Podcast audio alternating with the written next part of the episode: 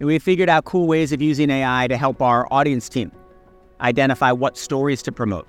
We're trying to figure out ways to use AI to send emails to readers that will give them the Atlantic stories that they are most likely to be interested in.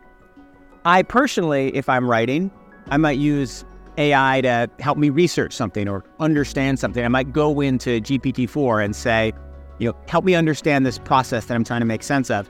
But we don't have, as far as I know, we don't have writers who are using it in an intensive way in the reporting process. They may individuals may use it as copy editing tools, but right now the editorial team, it's very much the Atlantic is a magazine by humans for humans, made by humans. I'm Nicholas Thompson, CEO of The Atlantic. Catch me on the Technologist of the Month podcast